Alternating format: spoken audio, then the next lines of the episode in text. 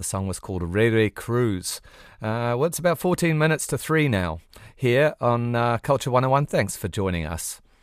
Culture lover and curator Rosie Dawson-Hewes is passionate about accessibility in the arts, and it's led her to collaborate with Bay of Plenty art patron Fiona Menzies to create A Seat at the Table. It's at this month's Tauranga Arts Festival that's just begun, uh, and uh, the exhibition is set in a prominent vacant retail space in the centre of Tauranga. An art exhibition with plenty of difference, uh, and the pair have worked with a suitably diverse range of artists. Um, Rosie is also a writer, uh, and she's a head of marketing uh, for arts and culture at the Hawke's Bay District Council, and she joins me now from Tauranga. Kia ora, Rosie. Kia ora, Mark. How are you? Oh, I'm good. How's, how's the arts festival going there? It's good. You've been made, um, you participated really... much? Hmm?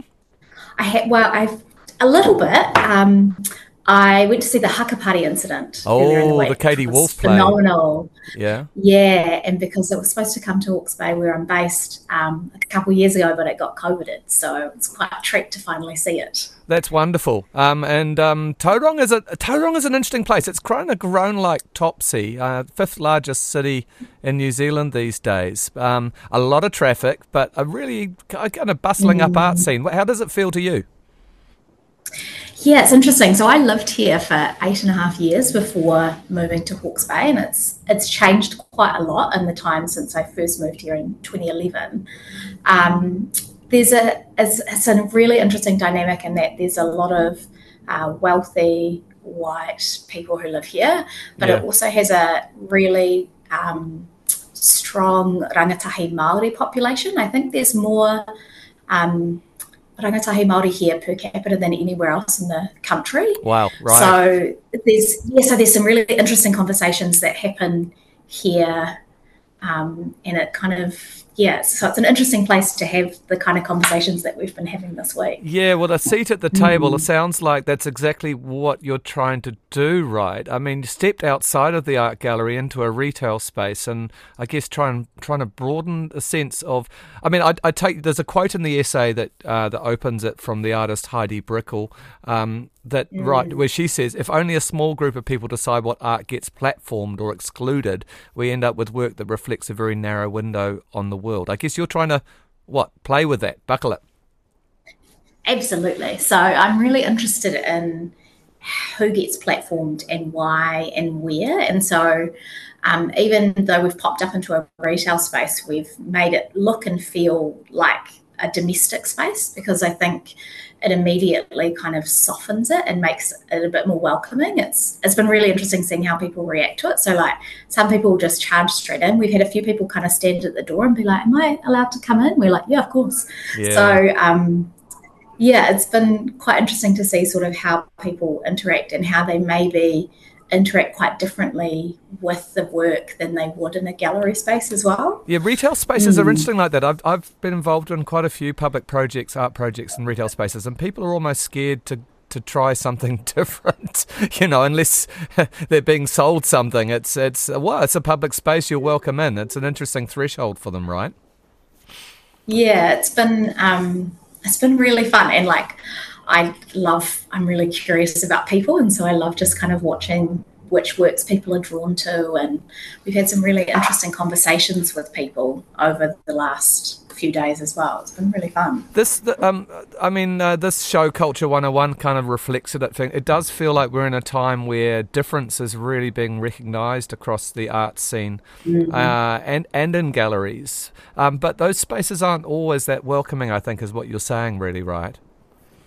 Yeah, I think they can be really intimidating for people. If you're not someone who has engaged with the arts before, it, it can be a really scary thing to kind of walk into a gallery and, and to feel like you maybe understand it or that sort of thing. And um, and I, for me, I really feel like the arts have a real power in being able to start conversations that will then plant a seed that can then apply beyond the arts. And so I think, mm. you know, like the arts in New Zealand have done a really phenomenal job in sort of platforming really diverse artists over the last ten years, and so the conversation that we've been having with people um, over the last few days has been around like, what does that look like in other places within our community? What does it look like to have more diverse representation on, on council or in government or at other tables where having you can have a richer conversation if there are more diverse world experiences there and more diverse worldviews and that kind of thing. Well, we, yeah, we better describe for the for the listeners what, what they can see. We've we've got some photographs on our webpage of A Seat at the Table, but can you maybe describe the sort of you t- t- t- it's more like a domestic environment, but but but who, who's involved? Yeah, so so the first thing we did was um, cover up all the white stark walls with a deep red velvet. So we've hung it like curtains around the space. Um, and then on the walls, we've got work by Tessa Russell. Um, so she's got a beautiful uh, self-portrait photograph. We've got um, paintings by Nephi Tupaia. Um, and then we've got a painting, a print, and a, a carving from Elliot Mason, who's a local Tauranga artist. And then in the corner, we've got a nice comfy little chair with some reading material, so if you want to like sit and be part of it but maybe not necessarily directly engage, you can still be part of the conversation without necessarily um kind of having to make conversation, if that makes sense. Just yes. Aware of what it's like for some people. They don't necessarily want to talk, but they still want to be part of things. Um, and then in the middle of the room, we've got a big uh, dining table that we've set with a range of art objects. So on there we've got Um, some a couple of Tracy Keith's beautiful um, raku-fired ceramic vessels, which are like really earthy and look like they've just been dug out of the earth.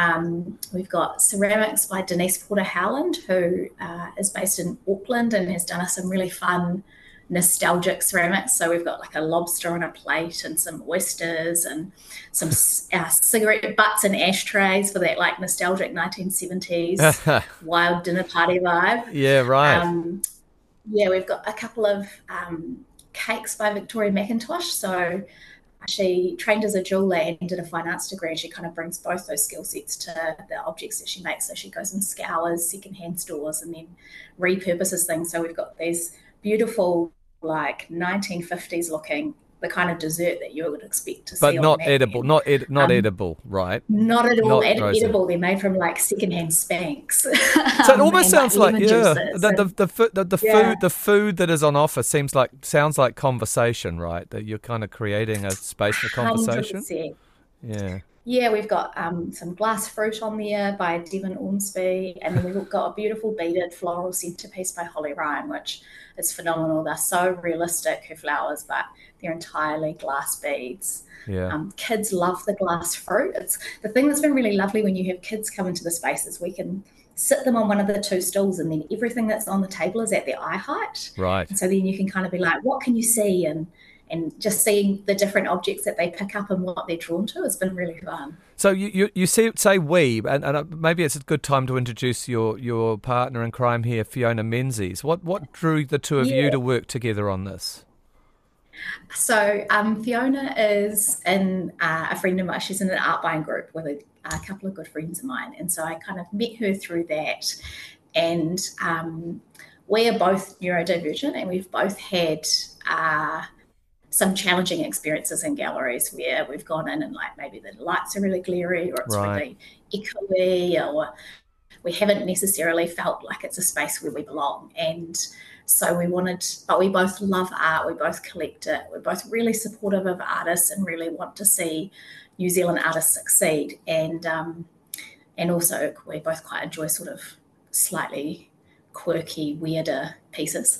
Um, And so we just wanted to create a space that um, we would feel welcome in and that would enable maybe people like us who um, sometimes when it comes to our arts experiences being super accessible. So do you um, feel like, you yeah, know, so, talk, kind of so talking about being neurodivergent, do you feel like this is an area where, do, where galleries can change, where they can become much more comfortable spaces for people who who don't like that sort of white, glary environment? Yeah, I think this, it's a really interesting one because, like, obviously every neurodivergent experience is different and people have different sensitivities, but um, there is room, particularly in thinking about things like how echoey a space can be or what the lighting is like. Mm. Um, certainly, like at Hastings Art Gallery, we um, will sometimes offer some school groups Um, they can come in early and we'll change the lighting for them so it's less glary and turn all the, make sure there's no sound and that kind of thing. It's, um, but often just with galleries, because they tend to be lots of hard surfaces. Yeah. And so if you get a lot of people in them, they can get really noisy and they can be quite overwhelming. Um, mm. Yeah, so it feels like they've, yeah. Kind of, mm. Yeah, there's, there's change happening, um, but there's always more that can be done. And I think if we bring those communities in and just ask them what they need, like what would make a difference to your experience in this space? What would make you feel like you belong here or you're welcome here? Or I yeah, think there's, yeah. there's room there. It's, well, thanks, Rosie. Hard, yeah. Thanks to you and Fiona. Mm-hmm. A Seat at the Table sounds great, and and you know, and on your, your, your sort of ongoing mahi there in the Hawke's Bay as well. Um, A Seat at the Table mm-hmm. is what, on to the twenty-eighth of October. Yeah, so it's open daily from ten till four on the corner of Willow and Spring Street in the C B D. Oh, thank you, Rosie. Thanks for joining us. That's Rosie Dawson-Hewes there um, in Tauranga at the Arts Festival with A Seat at the Table.